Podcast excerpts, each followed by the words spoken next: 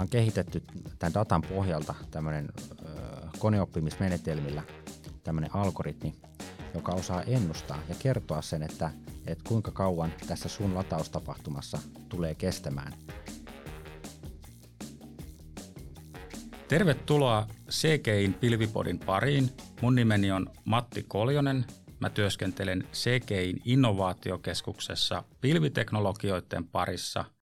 Lahti on mestapaikka ja kun Lahdessa tapahtuu, niin Pilvipodi raportoi.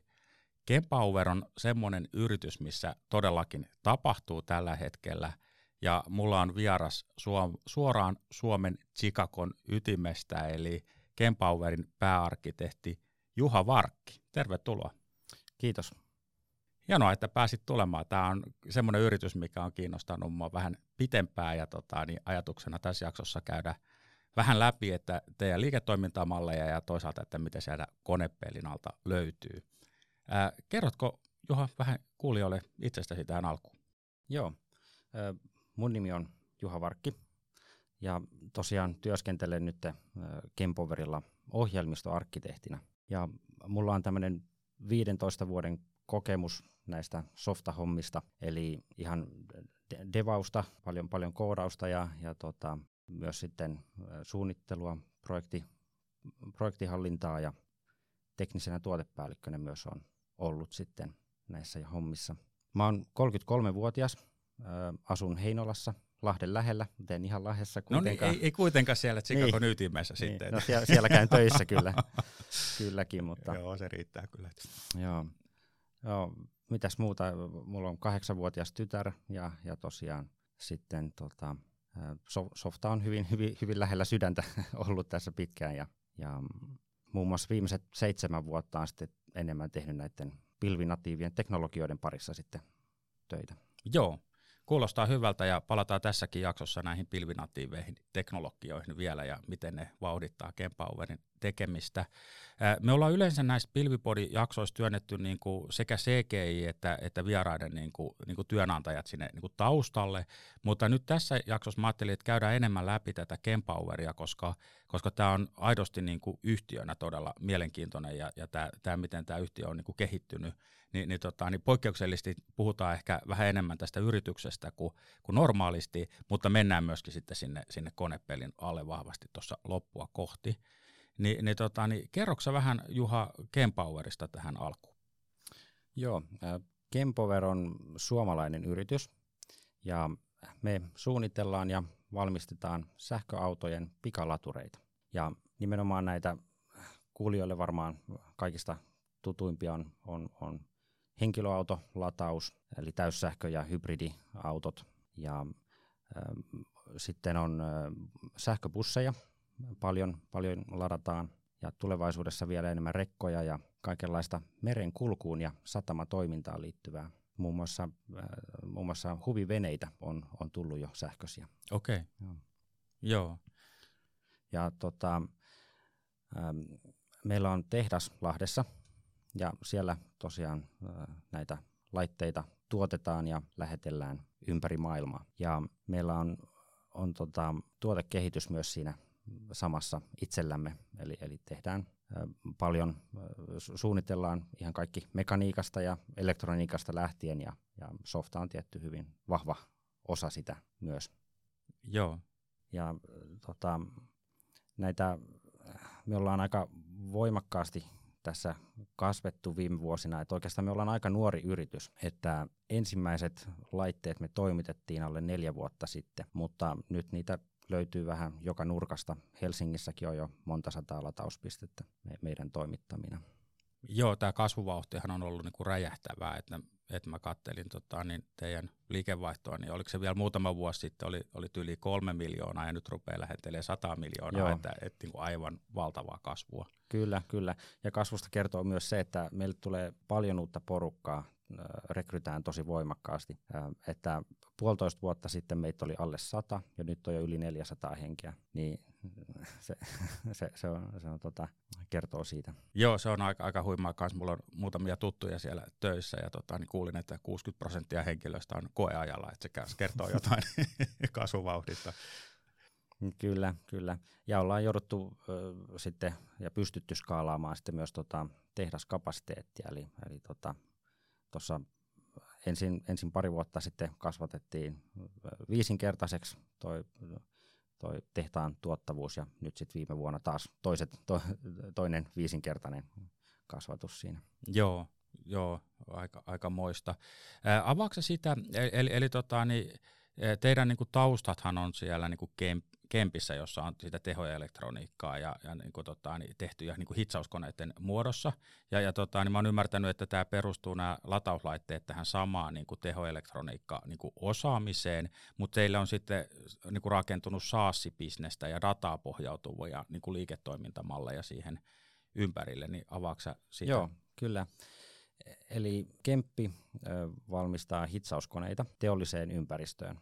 Ja siellä sitten ollaan kehitetty tätä tehoelektroniikkaa ja se, se, se vahva pohja siihen tähän, tähän valmistamiseen ja luotettavien laitteiden, luotettaviin laitteisiin yli, ylipäätänsä. Ja sieltä me ollaan tuotu paljon osaamista Kempoverin puolelle – niin kuin just tämän, tämän laitteiston puolelta, mutta myös tämä softa.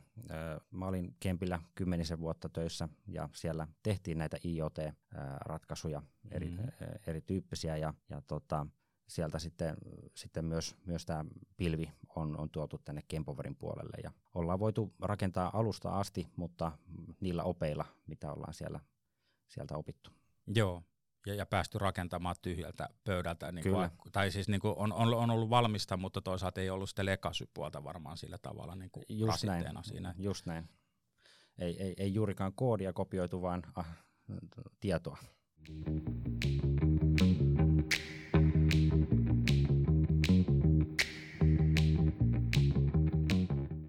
Me tehtiin Heinosen Ullan kanssa vihreästä siirtymästä jakso, missä me käytiin läpi, että miten se mahdollistaa niin kuin kasvua yrityksille ja siinä käytiin läpi asioita ehkä aika silleen niin kuin abstraktilla tasolla.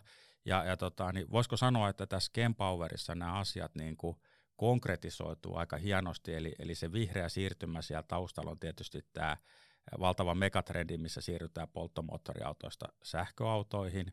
Ja, ja, ja jos ei tämä ole vihreätä kasvua, että, että rakennetaan melkein sadan miljoonan bisnes niin kuin muutamassa vuodessa lähes, lähes niin kuin tyhjästä, niin, niin aika huimaa kasvua. Ja sitten teillä on, on tosissaan tämä digitalisaatio, data, että se ei ole enää vaan sitä niin kuin laitemyyntiä, vaan si, siinä, siinä on tämmöistä niin kuin digitaalista liiketoimintaa. Niin, niin, tota, niin ainakin mun silmiin näyttää siltä, että tässä niin kuin konkretisoituu ja realisoituu nämä niin kuin, niin kuin tämmöisiin megatrendeihin liittyvät mahdollisuudet suomalaisille yrityksille?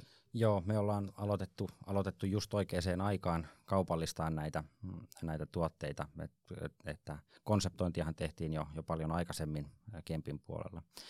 Ja kyllä se nyt näkyy tosiaan liikenteessäkin, että sähköautoja, sähköautot yleistyy valtavasti ja, ja tota, se ei, ei ole mikään ihme, että onhan, onhan sähköautot on niin kuin tosi ö, hyviä ny, nykypäivänä mm-hmm. suorituskyvyltään ja mukavuudeltaan ja joskus ollut, ollut sähköautoissa ehkä, ehkä arveluttanut monia se, se kantama, kuinka pitkälle sillä pääsee. Mutta enää sekään ei ole semmoinen asia, mitä, mitä tarvitsisi kummemmin miettiä, että kuitenkin nämä on, on auttanut varmasti sähköautojen yleistymiseen tämä, että, että pääsee jo useimmilla sähköautoilla 500 kilometriä ajelemaan yhdellä mm. tankilla. Ja, ja sitten vielä kun on, on tota, tämä infra alkaa rakentua. Suomessakin on niin tosi hyvä sähkö, sähköautojen latauspisteverkosto. Joo. Niin tota, et vaikka menee vielä pidemmälle, pidemmälle, niin siinä voi sitten pysähtyä lounaan ääressä vaikka ja auto sitten lataantuu sillä välin. Joo. No miten tämä käytännössä sitten niin kuin rakentuu tämä teidän niin, niin kuin toiminta, eli, eli te valmistatte niitä latauslaitteita. Onko se niin, että teidän niin kuin asiakkaat sitten ostaa nämä latauslaitteet niin kuin itselleen? Joo, kyllä.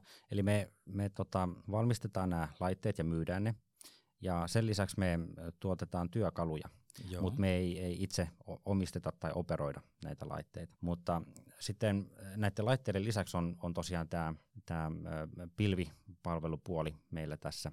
Eli kun me rakennetaan, valmistetaan näitä laitteita meidän tehtaalla, niin me, si, siinä tulee mukana ö, 4G-modeemi ja SIM-kortti. Ja sitten kun ne asennetaan siellä kentällä, ne on yleensä aika kiinteästi maassa, mm-hmm. niin, niin tota, ne heti kun laitetaan sähköihin, niin ne on jo, on jo pilvessä kiinni.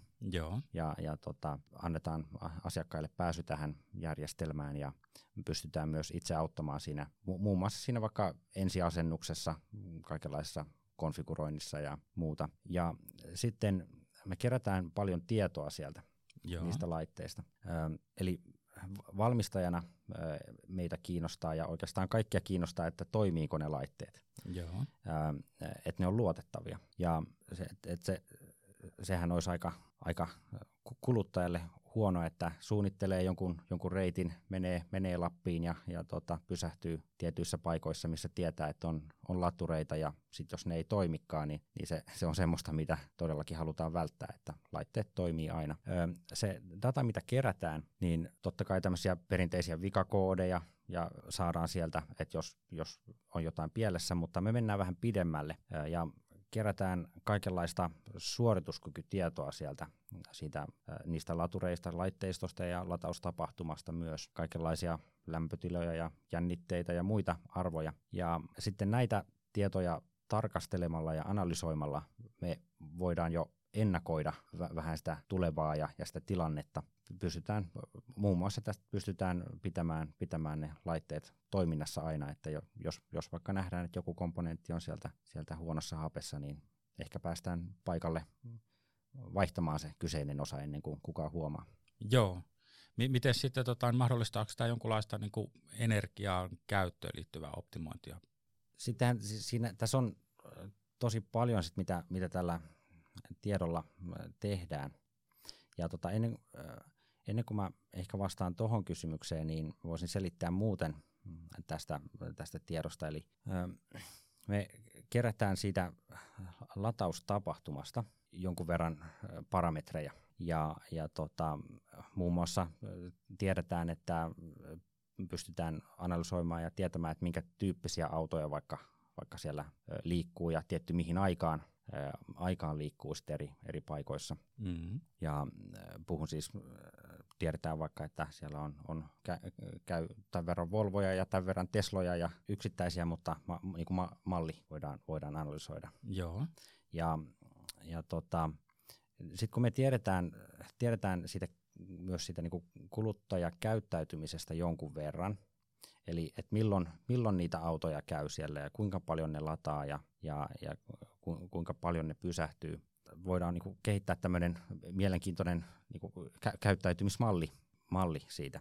Ja tämän kuluttajapuolen lisäksi niin meillä on, on tosiaan paljon näitä sähköisen liikenteen, tai näitä sähköisiä jouk- sähköisen joukkoliikenteen eli sähköbussien latausta. Ja siellä varsinkin tuo energia-asia on hyvin mielenkiintoinen, koska se on, se on, se on ehkä vielä ennakoitavampaa kuin tämä kuluttajapuoli. Eli monissa kaupungeissa niin noi, nämä bussit, kaupunkilinjat, niin ne, ne muuttuu sähköisiksi ja ne on, on jo sähköisiä ää, Suomessa tosi monessa paikkaa. Ja sittenhän ne pystyy päivän, päivän tekee päivän työt siellä linjoilla ja tulee yöllä sitten tai illalla ö, kotivarikolle lataamaan. Ja, ja sitten tämän yön aikana ö, nämä sähköbussit sitten ladataan täyteen. Ja yleensä siis tämä lataustapahtumahan on niin kuin pikalatureilla on aika nopeita touhua mm. sinänsä. Henkilöautoilla puhutaan jostain 20 minuutin viiva tunnin välillä on se semmoinen yleinen. Et sanotaan, että mutta sitten tässä bus, bussipuolella, niin äh, kun sulla on koko yö aikaa, niin siinä on sitten, ja ei, ei ole sitä samalla lailla polttavaa kiirettä niin kuin yksityishenkilöllä siinä, mm-hmm. niin siinä on mahdollista äh, sitten tehdä kaikenlaista optimointia. Esimerkiksi se, että jos bussit tulee vaikka 10 tai 11 aikaan varikolle, niin siinähän nyt ei ole mitään järkeä, että ladataan kaikki ajoneuvot samaan aikaan. Mm-hmm kovalla vauhilla, tulee hirveä tehopiikki ja sitten ne onkin jo puolen yön aikaa valmiita. Ja sitten, sitten tota siellä seisoskelevat aamuun asti. Joo. Ähm, vaan tota, tässä voi olla tuoda vähän älykkyyttä tähän, tähän systeemiin. Ähm, e-, esimerkiksi jos seurataan näitä pörssisähkön hintoja, ja tämähän on niinku yksi, yksi suuri kulu näille, näille tota, liikennöitsijöille, mm-hmm. jotka operoi satoja busseja jopa, niin, niin on, on nimenomaan se energian hinta. Joo.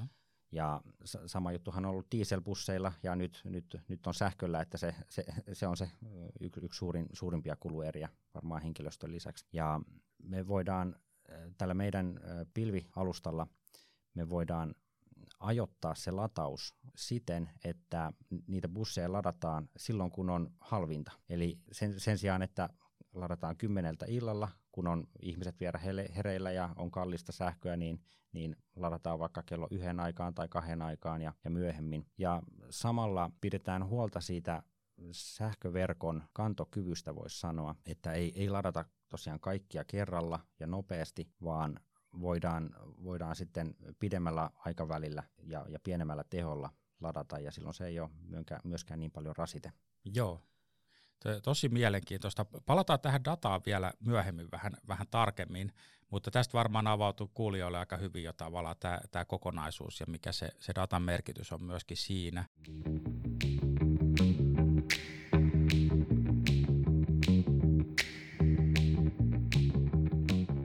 Voitaisiin tässä välissä kurkistaa vähän sit sinne tota, niin sen pilvipuolen niin kuin konepelin alle, eli, eli tota, niin SaaS oli ilmeisesti se liiketoimintamalli, Kyllä. ja, ja tota, niin, ä, oliko niin, että teillä on niin kuin AVS pyörii sitten nämä järjestelmät, ja avaako vähän sitä teidän niin kuin arkkitehtuuria sieltä Joo. ratkaisun takaa?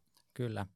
Eli tämä on, on pyör, pyöritetään pilvessä ja, ja tota, myydään SaaS-palveluna meidän asi, suorille asiakkaille tätä palvelua. Ja tämä on ö, tosiaan tehty näillä, näillä pilvinatiiveilla teknologioilla, eli, eli tota, ja Amazonin päällä, AWSn päällä pyöritetään. Ja tosiaan meillä oli, oli mahdollisuus nyt, nyt, kun silloin aloitettiin Kempover puhtaalta pöydältä tehdä kaikkien niin kuin hyvien oppien mukaan. Ja nyt meillä on tämmöinen puhdas, tämmöinen serverless toteutus Joo.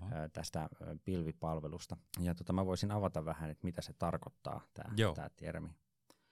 Niin serverless, ka- kaikkihan tietää, että siellä on palvelin, jossain on mm, palvelin mm, taustalla. Mm, kyllä. Mutta mitä tämä tarkoittaa on, on oikeastaan se, että meille softan kehittäjille se on näkymätön. Eli sen, sen sijaan, että me ostettaisiin perinteisesti jonkinlainen virtuaalikone ja asennettaisiin ohjelmat sinne ja, ja pidettäisiin pidettäisi sitä yllä ja tietoturvapäivitykset asennetaan ja varmistetaan, että on tarpeeksi levyä ja muistia, niin, niin kaikki tämä poistetaan tässä serverless-ajattelussa. Ja äh, nämä, kaikki nämä suuret pilvitoimijat tarjoaa, tarjoaa sitten palveluina tätä esimerkiksi koodin suorittamista. Eli se toimii niin, että softan kehittäjä kirjoittaa koodin pätkän, jonkun, jonkun sen ohjelman, mikä, mikä se haluaa, mitä se haluaa ajettavan. Ja, ja tota, se koodi itse asiassa lähetetään, uploadataan tänne pilvialustaan. Ja, ää, ja sitten tämä pilvialusta suorittaa sen koodin. Ja sun ei oikeastaan tarvi enää tietää, niin kuin poistuu tämä IT-rooli, perinteinen IT-rooli, tästä ei enää tarvi tietää tai välittää, että no missä se pyöritetään, ja että riittääkö se kapasiteetti. Ja tämä sitten mahdollistaa sen, tietty sen, että pystyy keskittymään tosi paljon niin kuin siihen, itse siihen toimintaan, eli mm-hmm. mitä sillä halutaan saavuttaa, se bisnesarvo, siihen voidaan keskittyä, ja ei, ei niinkään sit siihen infraan, missä se pyörii. Ja esimerkkinä tästä tosiaan, kun tämä, tämä, tämän tyyppinen arkkitehtuuri skaalautuu tosi kovasti, eli koska sä et, sulle ei ole enää sitä kontrollia, että missä se pyörii, niin ja, ja tämä arkkitehtuuri on sellainen, että se pilvipalvelun tarjoaja voi pyörittää sitä monella koneella.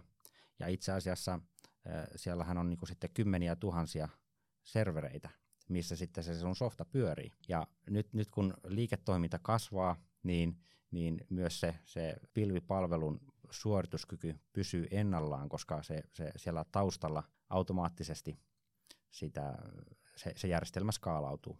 Joo.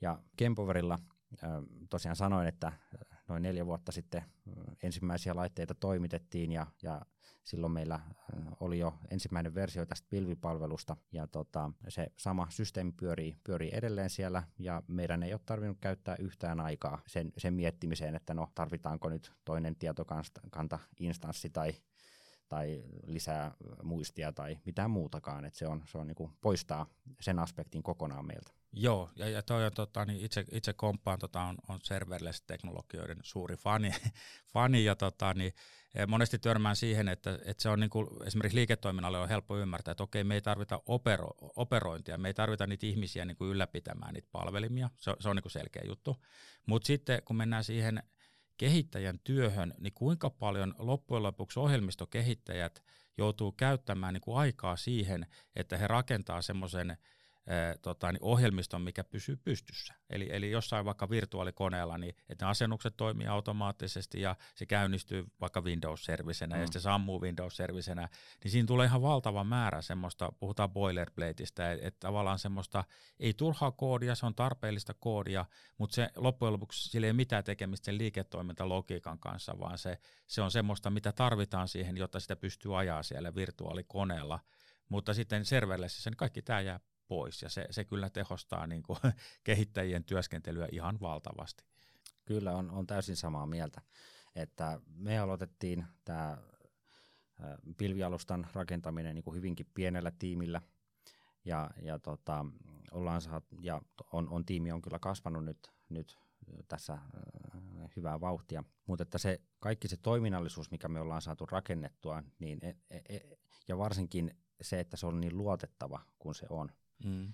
niin ei, ei olisi onnistunut oikeastaan millään muulla teknologialla, koska ollaan just nimenomaan voitu keskittyä siihen, siihen asiaan, meidän tapauksessa sen, tämän, tämän sähköisen liikenteen ymmärtämiseen ja, ja sitten ratkaisuiden tuottamiseen, työkalujen tuottamiseen. Ja si- siihen se on, se, on niin kuin se, mihin meidän aika on mennyt.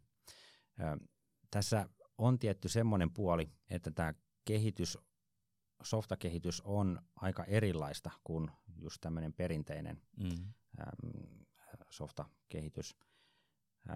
Että nämä pilvialustat tarjoaa just tätä koodin suoritusta ja tietokantaa ja web-serveriä tämmöisinä serverlessinä, mutta nyt sun pitää opetella tämän pilvialustan vaikka Amazonin omat, omat palvelut, että miten ne toimii. Ja näitä palveluitahan on, on, on niin kuin ihan kymmeniä eri, eri käyttötarkoituksiin sitten, mitä, mm, kyllä. mitä tässä käytetään. Ja sitten se osaaminen ei välttämättä suoraan siirry sitten, jos, jos tehdäänkin vaikka Azuren päällä tai Google Cloudin päällä. Et samoja käsitteitä, mutta kuitenkin se, se teknologia on eri. Mm, kyllä. Ja ainakin itselläni oli, oli silloin, silloin aikanaan ehkä hieman, hieman hankalaa hyväksyä se, että ei ole enää kontrollissa mutta kyllä se on, on, nykyään on kyllä ihan täysin myyty tälle, tälle teknologialle ja monista syistä niin kuin tämän, tämän, tietty tämän skaalautuvuuden ja, ja tota, ää, luotettavuuden, ja, mutta myös esimerkiksi tietoturvan suhteen. Mm. Että en, en, sie, siellä ei enää voi olla tämmöisiä perinteisiä trojalaisia tai viruksia, kun ei, ei ole sitä käyttöjärjestelmäpääsyä, mm. vaan Amazon huolehtii siitä, että se koodi, minkä sinne, sinne viet, niin se, se pyöritetään. Joo, siellä on, on aina ne viimeisimmät päät siitä aj, ajettuna ja tota, niin, et, et, et, kyllä se, se totuus vaan on se, että tuommoinen et hyperscaleri, mikä on niin kuin investoinut miljardeja tai, tai jopa satoja miljardeja siihen koko juttuun, niin se operoi sitä alustaa paremmin kuin mikä, tahansa, mikä tahansa niin kuin yksittäinen yritys. Ja, ja tota, niin, e, aika pitkälle, jos niin kuin lähtee analysoimaan kaikkia niin kuin vikoja, insidenttejä, mitä järjestelmistä tulee, niin kyllä ne liittyy jotenkin siihen infraan. Sitten kun se kerros jää niin kuin kokonaan pois ja se kerros vaan niin kuin toimii, niin, niin käytännössä ne incidentit johtuu sitten siitä, että siellä on puki siellä koodissa. Ja tota, niin siihen taas löytyy omat sit automaattitestit ja muuta, millä sitä hallitaan. Niin tämä on hyvin, hyvin yleinen havainto, että se niin kuin incidenttien määrä laskee niin kuin todella radikaalisti, kun mennään tämmöiseen serverless niin kuin maailmaan. Ja ehkä nostaisin vielä yhden, yhden näkökulman, tota, niin mainitsit sen skaalautuvuuden tuohon, ja, ja sehän on teille tosi tärkeää, että se skaalautuu ylöspäin, koska bisnes kasvaa tota vauhtia. Mutta sitten on paljon asiakkaita, jotka sanoo, että no, ei, ei meidän, niin tämä on niin vakiintunut tämä liiketoiminta, että ei tämän tarvitse skaalautua. Mutta siinä tarvii muistaa se, että se skaalautuu myöskin alaspäin.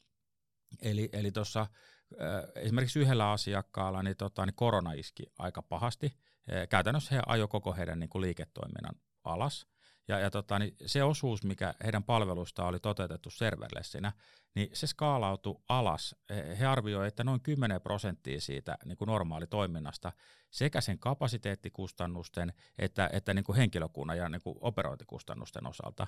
Sitten taas se konesalissa pyörivä osuus, niin siellä on ne kiinteät sopimukset, ne kustannukset ei laskenut mihinkään vaikka käyttö, käyttö hävisi. Eli, eli se kannattaa aina muistaa, että ne ska- kustannukset skaalautuu sekä ylöspäin että alaspäin. Eli, eli serverlessissähän tyypillisesti maksetaan niin kuin millisekunneista.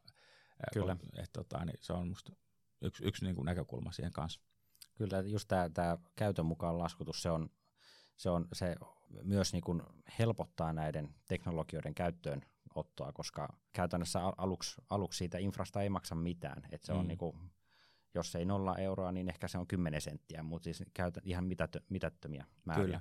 Ja vasta sitten, kun ne käyttäjät tulee ja tulee sitä volyymia, niin sitten se alkaa vähän maksamaan. Ähm, mutta mä silti argumentoisin, että sitten kun sulla on tosi iso systeemi, niin sä joudut sitten kuitenkin palkkaamaan enemmän väkeä siihen infran ylläpitoon. Mm. Ja sitten, sitten se luultavasti on kuitenkin halvempi käyttää tätä pilveä kuin että pyörittää sitä infraa, infraa itse, jos huomioon nämä kaikki kulut. Joo, kyllä mä oon samaa mieltä. Ja olen nähnyt sellaisia laskelmia, missä on haastettu, että jossain tilanteissa niin kuin on, on har, halvempi käyttää virtuaalikonetta, mutta siinä ei ole huomioitu just tätä tuottavuusnäkökulmaa lainkaan. Ja sitten siinä on yleensä niin kuin arvioitu, että jos on tasainen tämmöinen 247 kuorma, mutta kuinka monessa järjestelmässä on jatkuva kuorma päällä, eli se vahvuushan tulee just siitä, että maksetaan vain niistä millisekunneista. Ja, ja toki tässä on niin kuin myöskin olla hyperskeilereillä aina vähän sitten, sitten tota, niin omat, omat näkemyksensä, koska hehän haluaa myydä sitä kapasiteettia ja on törmännyt siihenkin, että hekään ei aina pidä sitä serverlessiä parhaana, koska, koska ymmärrettävästi tota, niin se voi olla niin kuin liiketoiminnan näkökulmasta joskus mukavampi myydä jotain, jotain muuta kapasiteettia, missä on sitten vähän paremmat katteet.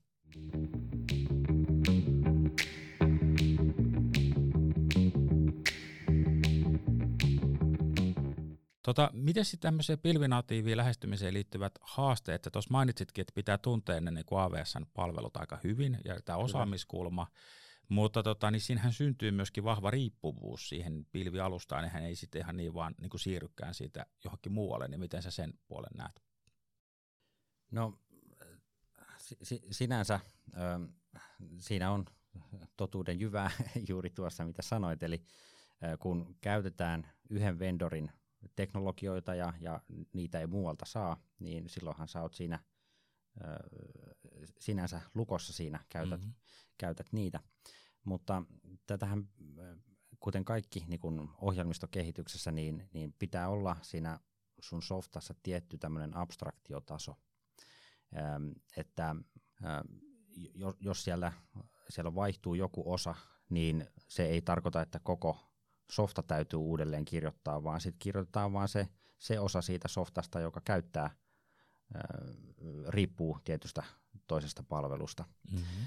Ja sanotaanko, että mi- millaisia riskejä voisi olla siinä, että valitsee jonkin näistä pilvialustoista ja, ja ää, menee all in niiden päälle, niin si- sitä en pitäisi riskinä, että että nämä välttämättä niin kuin lakkaisi toimimasta, mm. varsinkaan nämä isot toimijat, Microsoft, Google, Amazon. Mutta ainahan voi olla riskejä vaikka, että no, he nostavat hintoja. Mm.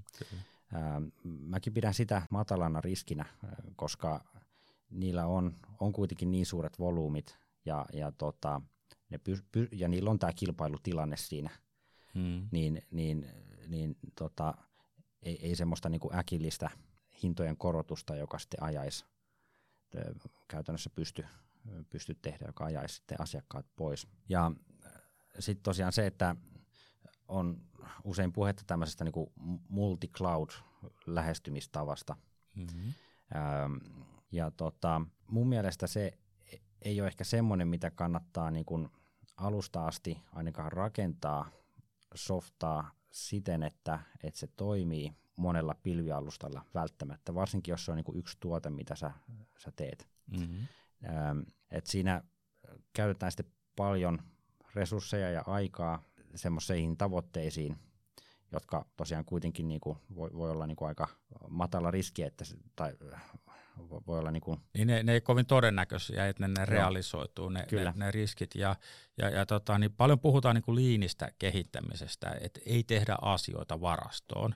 Ja, ja tota mä oon myös paljon niin kuin pohtinut, että jos me ra- rakennetaan niin kuin pilviagnostista siir- siirrettävää niin kuin ratkaisua, ja, ja tota, niin ei hyödynnetä ikään kuin niitä pilven niin kuin parhaita paloja niin kuin tuottavuusnäkökulmasta ja, ja tehdään asioita niin kuin pitkän kaavan mukaan ihan sen takia, että se on siirrettävä, niin eikö me silloin tehdä niin kuin varastoon asiaa, varaudutaan tämmöiseen tota, niin skenaarioon, minkä tota, niin todennäköisyys ei välttämättä ole kovin korkea. Kyllä, kyllä.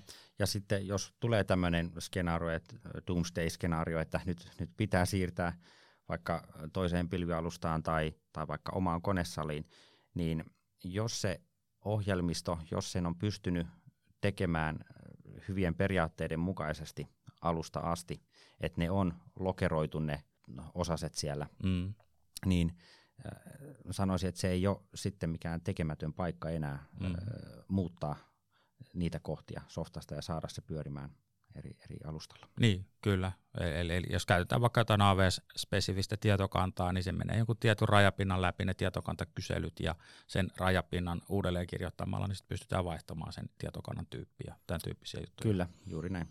Joo, on, onko jotain muuta, tota, niin teillä on varmasti niin kuin API-arkkitehtuuri sit siellä, onko, se, tota, niin, onko teillä niin kuin erityyppisiä apeja siellä, onko teillä niin kuin eri kerroksissa apeja, onko teillä niin kuin sisäisiä apeja, ulospäin näkyviä apeja, tämän tyyppisiä? Joo, tämä on hyvä keskustelu, ähm, että tämä API first ensinnäkin äh, ajattelutapa softamaailmassa, mun mielestä se on, se on tosi hyvä juttu, mm-hmm. Äh, että pilkotaan se, se softa rajapintojen taakse ja, me, ja sitten tässä serverless-maailmassa e, ensinnäkin e, etenkin niin nämä mikroserviset, mikroservisajattelu kanssa on hyvin vahvoilla siinä. Ja me, äh, siinä sitten on ehkä keskiössä taas se, se, ne, se data, se, että, tai se tieto, mitä käsitellään. Ja siinä äh, rajapintojen suunnittelussa siihen kannattaa käyttää aikaa, että saadaan se täsmäämään ei sitä teknologiaa tai sitä toteutusta siellä taustalla, vaan täsmäämään just siihen niin kuin tietomalliin. Joo. Ja siihen on sitten tosiaan eri, eri tapoja kanssa, että, että voi olla, olla tämmöisiä sisäisiä apeja, joita ei ole tarkoituskaan ö, viedä, viedä ulospäin asiakkaille Joo. integroitavaksi. Ja, ja voi olla sitten semmoisia apeja, jotka on sitten ehkä vähän, vähän niin kuin, ö, enemmän ajateltu ja, ja tota, on helpompi käyttää. Ehkä ne on, voi olla sitten mu- tiettyjä trade-offeja tehdä siinä sisäisten napien ja ulkoisten napien kanssa. Joo. Ja tota, täytyy sanoa, että mulle ei ole siihen oikeita vastausta vielä, että mikä, mikä se on, että et jos, jos sulla on tämmöinen sisäinen API, joka toisaalta abstraktoi nämä muutokset siellä, tai anteeksi nämä sisäiset APIt, ja sitten on, on tämä ulkoinen API-kerros, joka abstraktoi muutokset sisäisessä APissa. Siinähän on, on tietty hyötyjä, mutta tulee mieleen, että onko tämä, te, ensinnäkin no te, tehdäänkö tuplatyötä, että on mm. kaksi eri versiota siitä rajapinnasta, mutta myös, että onko tämä vähän niin kuin sama kuin, kuin sitten tämä ajattelu tästä sisäverkko versus ul- ulkoverkko. Mm. Ähm, että jo, joka on IT-maailmassa yrityksissä vähän, vähän just poistuva tämä sisäverkko mm, käsite kyllä. monesta syystä, niin onko mahdollista tehdä sitten niin hyviä rajapintoja ja kuitenkin pitää ne mahdollisuudet iteroida ja, ja, ja viedä niitä rajapintoja tulevaisuudessa eri suuntiin, ja että se olisi samalla järjestelmän sisäinen että asiakkaiden käyttämä API. Mm, kyllä.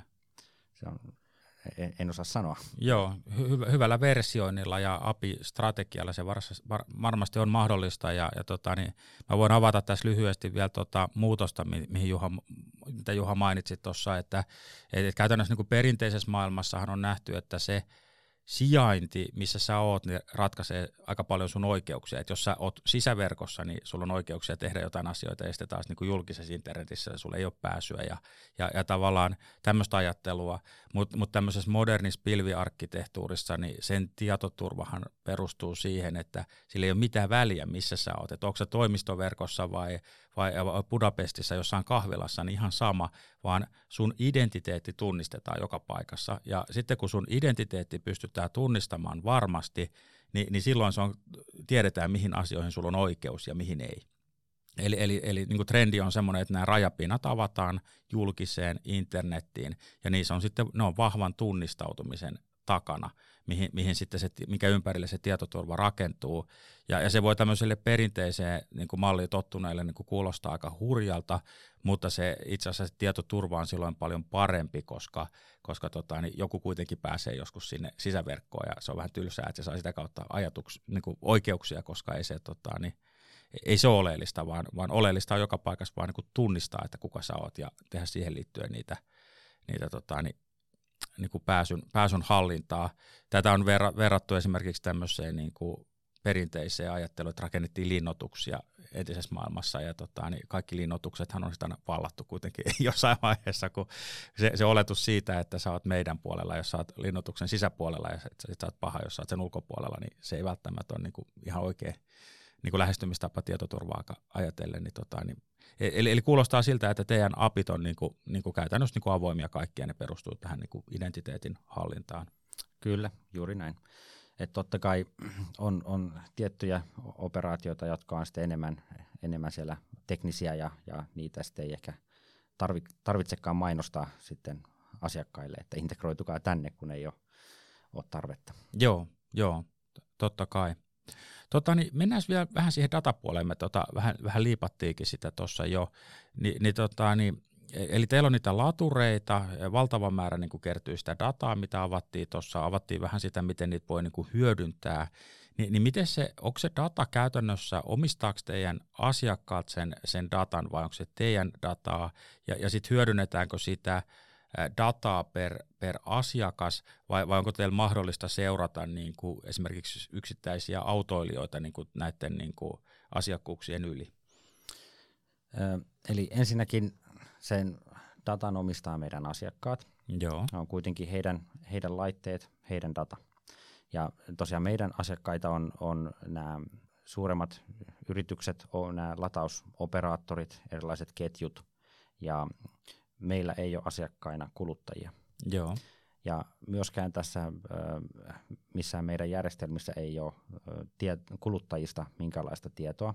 Joo. Eli ollaan niin kuin tarkoituksella rakennettu järjestelmä niin, että, että meidän ei tarvitse tietää sitä niin kuin minkälaista käyttäjätunnistetta tai puhumattakaan sitten nimistä tai muistakaan Joo. tiedoista teidän, teidän asiakkaat omistaa sen dataa ja te ette hyödynnä sitä niin kuin asiakkuuksien yli, vaan, vaan tota, tavallaan nämä... Sitten sit, sitten meillä on, me voidaan käyttää ja käytetään tätä tietoa äm, sitten muun muassa sisäisiin ä, tarkoituksiin.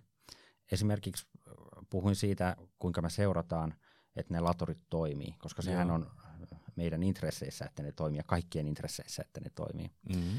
Ja Myöskin me seurataan sitä, että minkä tyyppisiä ongelmia sitten siinä latauksessa ilmenee, jos ilmenee. Ja, ja tota, esimerkiksi me halutaan tietää, että onko vaikka joku tietty automalli, jolla on jotain yhteensopivuusongelmia Joo. meidän latureiden kanssa. Niin, niin onko se käytännössä, eli, eli kun tota, niin kuluttaja pistää sen piuhan kiinnittäjän laturiin, niin, niin siellä kulkee sitten jotain dataa myöskin siitä automallista ja tämän tyyppistä, vai mistä se tieto tulee? Joo, se, se, se, se pikalataus se on, se on aika monimutkainen standarditasolla, mutta Joo. siellä sehän on, ensinnäkin se on niinku se sähkö, mitä siellä kulkee, sehän on tasavirtaa ja se, mm. on, se, on tota, se pitää tehdä turvalliseksi tämmöisten Joo. suurien tehojen ja amperimäärien käsittely kuluttajalle, niin si- siinä on sitten menee sen lisäksi tämmöinen dataprotokolla auton ja laturin välillä, joka, jonka tehtävänä on muun muassa varmistaa, että se la- lataaminen todellakin on turvallista, ei ole minkäänlaisia maavuotoja tai että se on, se on niin suljettu polku nyt sit sinne, sinne auton akkuun. Ja siinä protokollassa tulee erinäisiä tietoja, minkä avulla me pystytään tunnistamaan tosiaan se autotyyppi. Joo. Mutta mitään yksilöivää tietoa ei ole, Joo. e- että voisi niin kuin yksityishenkilöitä esimerkiksi seurata. Joo. Ja tosiaan tätä, tätä kautta me saadaan, saadaan sit sille, sille datalle myös sitä tarkoitusta ja, ja voidaan tietää, jos, jos vaikka jossain autossa ei, ei se lataus ala oikein, Joo. tai, tai jos on tullut johonkin autoon vaikka joku softapäivitys ja se toimii eri tavalla, että suorituskyky ei ole sitä parhainta mahdollista. Joo. Nykyään nämä on enää aika harvinaisia, mutta silloin kun me aloitettiin, niin, niin tämä data oli, tää oli niinku äärettömän arvokasta Joo. Meille, että et, et laturit toimii hyvin. Tämä ala kehittyy niin nopeasti, että meillä on, on tosiaan ollut siis autovalmistajien puolelta eri, erityyppisiä pukeja ja, ja muita, mitä sitten ollaan huomattu ja ilmoitettu ja ovat autovalmistajat korjanneet ja, ja ehkä me ollaan tehty workaroundia ja Joo, e- e- eli tuossa on oikeastaan niinku, on niinku tavallaan se teidän oma feedback-loopi siitä, että miten ne teidän laitteet toimii, te saatte arvokasta dataa siihen, te saatte autojen toiminnasta tota, niin autovalmistajille arvokasta dataa, ja sitten teidän asiakkaat saa arvokasta dataa, minkä perusteella he voi esimerkiksi optimoida sitä energian käyttöä, mistä tuossa juteltiin, niin onko tavallaan tähän niinku datan ympärille muodostumassa niinku liiketoimintaa? Nä, näet sä sen, onko se, puhutaan näitä juttuja, että data on öljyä ja kaikkea, kaikkea muuta, niin, tota, niin onko teillä niinku tavallaan semmoista niinku databisnestä, nä, näetkö sä, että tota, niin onko se ihan niinku myytävää tavaraa? No si- siinä tosiaan mennään sille alueelle, kun, kun se data on, on kuitenkin meidän asiakkaiden dataa, niin, Joo. niin eihän me voida sitä sellaisenaan myydä. Et, että, Mutta sitten voidaan puhua eri sovellutuksista, just mitä siitä datasta löydetään. Yksi ö, asia vaikka, mikä esimerkki, mitä me te, mikä hyödyttää kuluttajia näiden kaikkien lisäksi, on, on semmoinen, että se laturi osaa näyttää aika-arvion siinä laturin näytöllä, että ku, kuinka kauan sun lataus tulee kestämään. Ja jotta tätä voi ymmärtää, niin tosiaan ne, se, se on ehkä ollut aika muista mystiikkaa tämä autojen lataus, niin kuin, että se, se laitetaan se, se, se piuha kiinni ja, mm. ja ehkä sä näet vaikka auton konsolista, että nyt se lataa siellä ää, ja, tai laturin näytöltä, mutta sitten, että no kuinka kauan mun pitää varttua tässä. Joo. Että onko se, onko se se 20 minuuttia vai onko se kaksi tuntia. Et se, se voi olla hyvin niinku mystiikkaa. Ja, ja tota, ne autotkaan ei sitä kerro. Okei. Okay. Et, et siis hyvin harva auto ensinnäkin kertoo jonkun arvion, että kauan se lataus tulee kestämään. Ja sitten kun ne kertoo, niin ne kertoo ehkä, että no jos sä lataat täyteen, eli 100 prosenttiin, niin se tulee kestää näin kauan. Mutta itse asiassa sähköautoilussa, varsinkin julki, niin tämmöisessä julkilatauksessa, tienvarsilatauksessa, niin tosi harvoin sä ootat, että se lataa sinne 100 prosenttiin asti. Joo. Öö, muun muassa sen takia, että ne viimeiset prosentit kestää niin kauan. Niin se ei ole lineaarinen. Se. Niin, ei ole, ei ole. Ja tosiaan me ollaan tunnistettu tämä ongelma. Siis me, meidän firmassa on tosi iso joukko sähköautoilijoita, siis mm-hmm. monta, monta kymmentä. Joo. Ja tota, ollaan tunnistettu tämä ongelma ja me ollaan kehitetty tämän datan pohjalta tämmöinen koneoppimismenetelmillä tämmöinen algoritmi, joka osaa ennustaa ja kertoa sen, että, että kuinka kauan tässä sun lataustapahtumassa tulee kestämään. Ja, Joo. ja et kuinka monta minuuttia pitää odottaa, että, että akku on vaikka 70 prosentissa tai 80 prosentissa tai 90, mitkä on niinku niitä usein, usein niin kuin näihin prosentteihin Joo. suunnilleen ladataan. Ja se vie sitä mystiikkaa pois mm. siltä, siltä kuluttajalta, eli mm. ymmärtää, mitä siinä on tapahtumassa. Ja tämä on mahdollista vaan, jos, jos on sitä dataa ja, ja on se tieto, että mikä auto tämä on ja tieto-olosuhteista, lämpötila vaikuttaa ja monet muut, muut asiat. Joo. Niin ehkä niin tä, tämmöisiä sovellutuksia siitä datasta me voidaan tehdä ja ne sitten, sitten hyödyttää jossain tapauksessa kuluttajia niin kuin tässä ja mm. jossain tapauksessa meidän, meidän asiakkaita, suoria asiakkaita. Joo. Hei, kiitos Juha. Tässä oli aika hyvä katsaus Kempowerin tota, niin, tilanteeseen ja kiitos kaikille kuulijoille ja palataan seuraavassa jaksossa asiaan. Kiitos.